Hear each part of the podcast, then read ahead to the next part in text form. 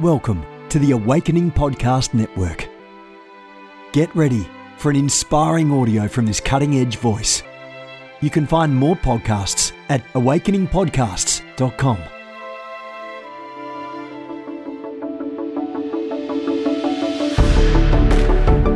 You want to go deeper?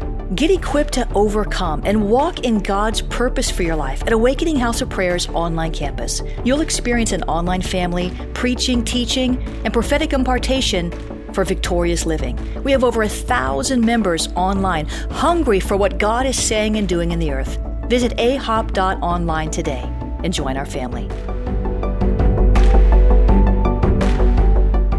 AHOP TV empowers believers with spirit inspired messages and strategic equipping that accelerates your spiritual growth. You can subscribe to stream weekly content from Awakening House of Prayer, conferences, and other exclusive content to stir your hunger and encourage your heart. Visit us online at ahop.tv.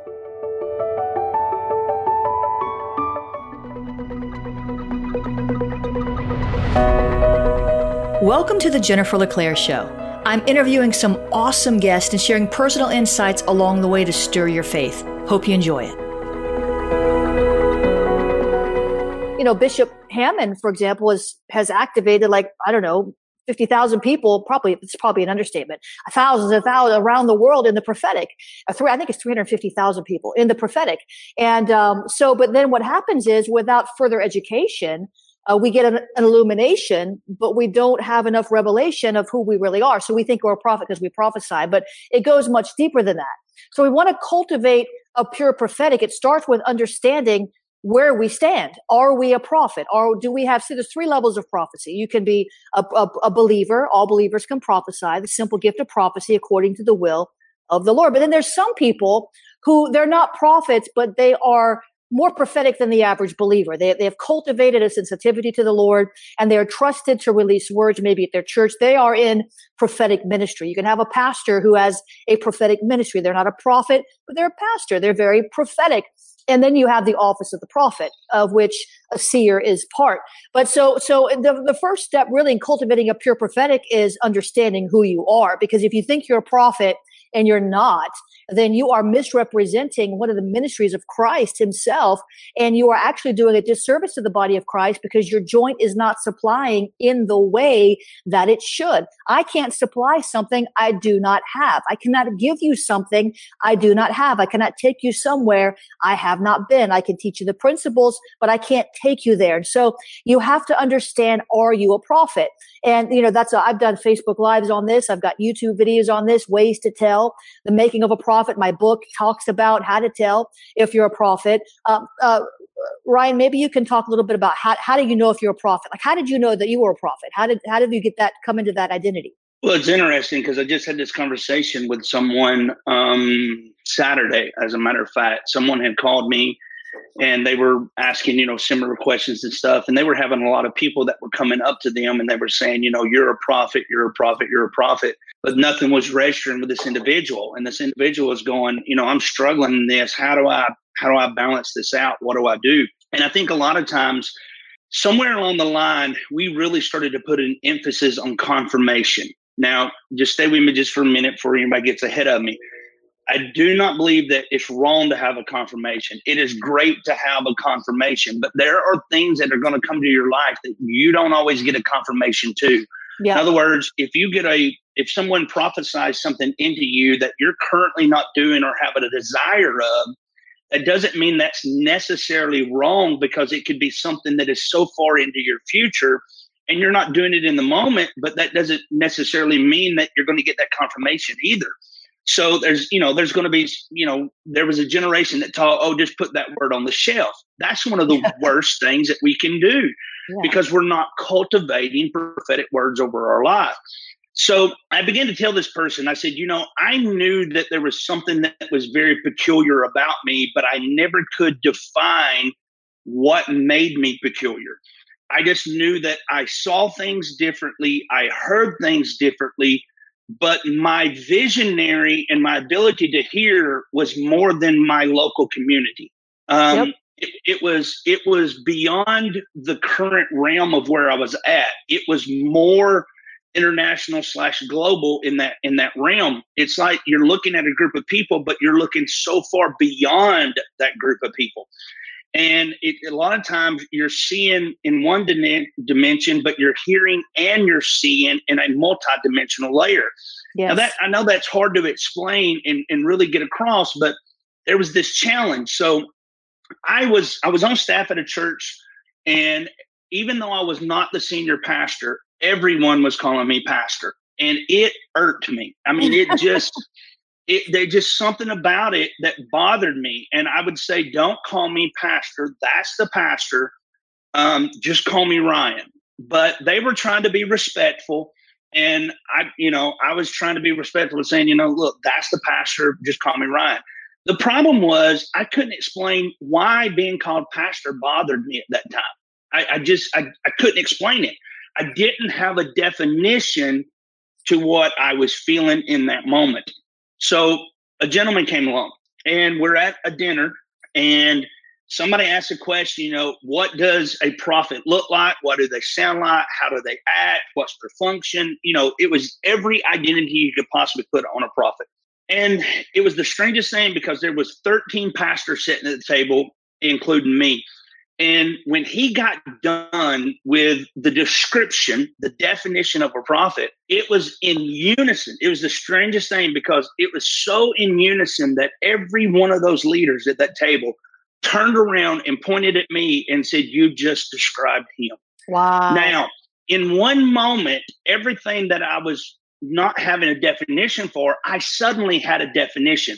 But here's here's the thing. Even though I had a definition, it's not like I went, "Oh, okay, that's it. I'm a prophet." I knew that there had to be some really purging in understanding. So what I did was I went to this gentleman and I said, "I I know nothing. I wasn't raised in it. I don't understand it. I don't I don't have no knowledge of it but you've given me a light in the midst of a lot of darkness. Mm-hmm. Will you mentor me? Will you walk me through this process?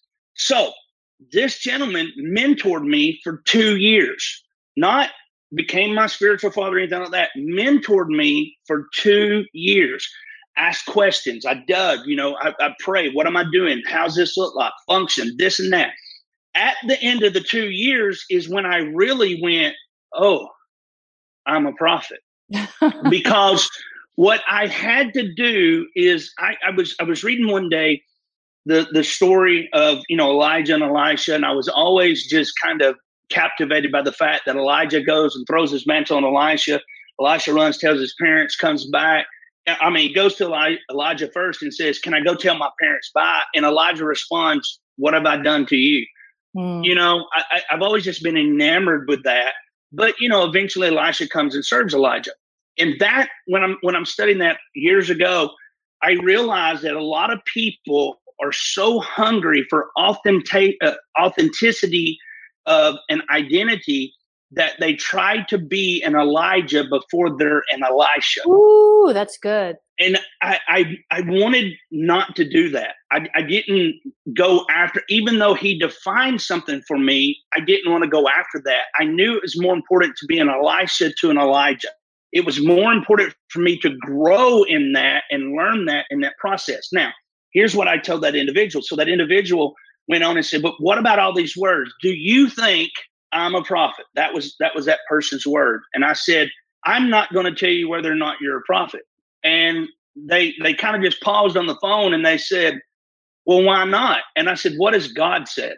And they just kind of paused and I said, Listen, as easy it is for me to get it right, it's as easy as for me to get it wrong. And it would be an error because number one, I don't have a relationship with you to know you well enough to be able to identify what is going on.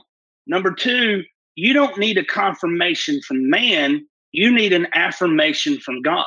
Mm-hmm. You need God to speak to you and in this process. So I said all that to say that's ultimately how, even though he mentored me and he really just worked and worked and worked with me, there was a day that the Lord spoke to me and reminded me of a word when I was about 12, 13 years old.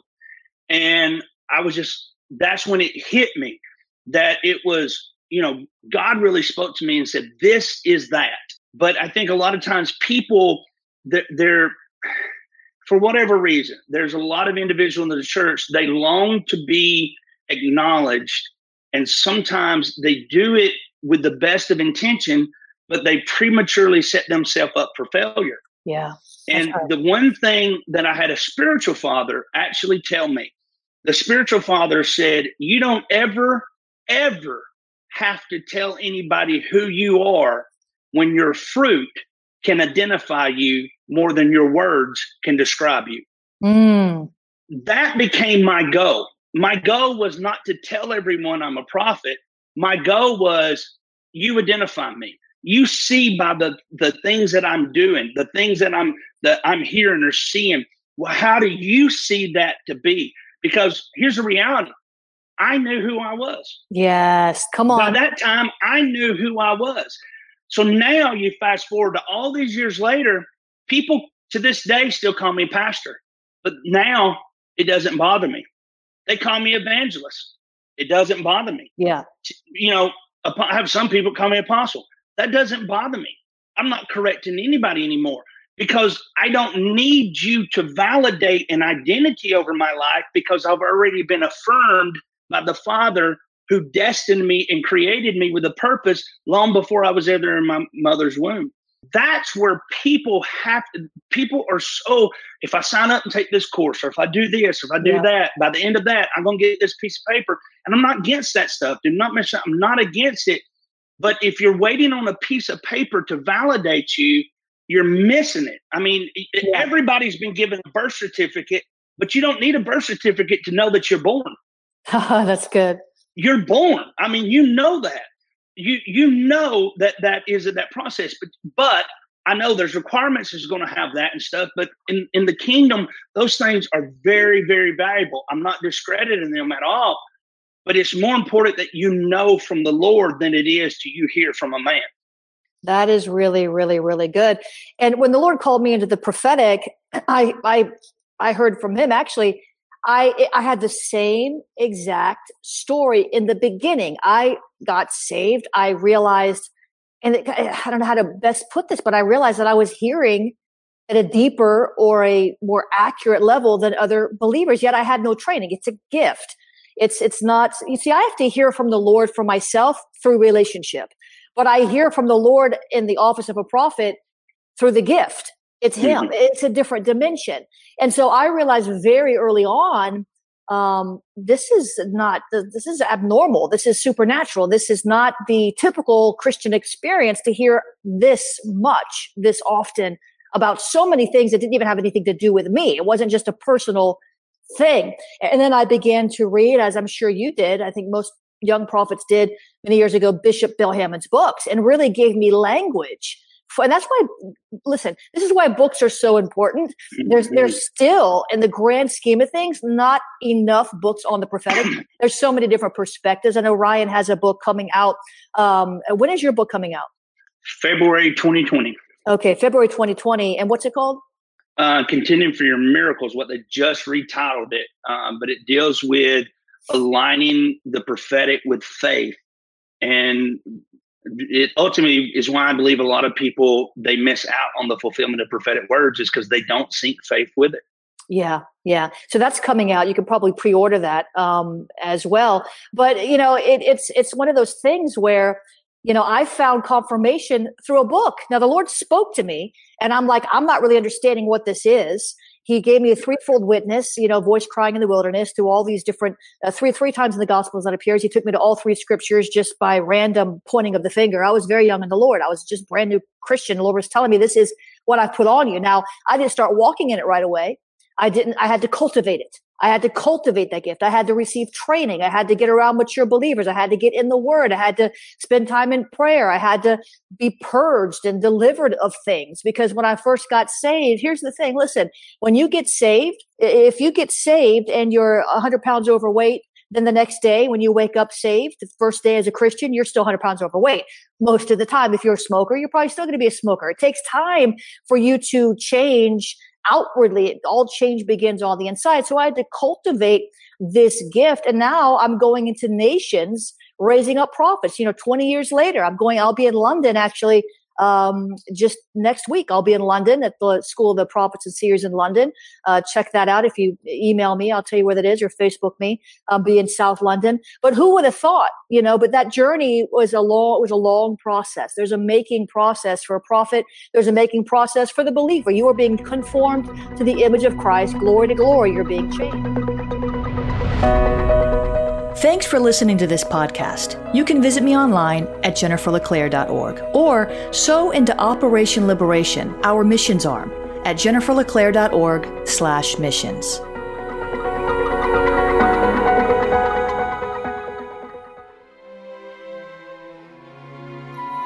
This has been a production of the Awakening Podcast Network. Jennifer LeClaire is the founder and owner of APN our heart is to inspire people and exalt Jesus with every broadcast. We're grateful for our advertisers and supporters that make these podcasts possible.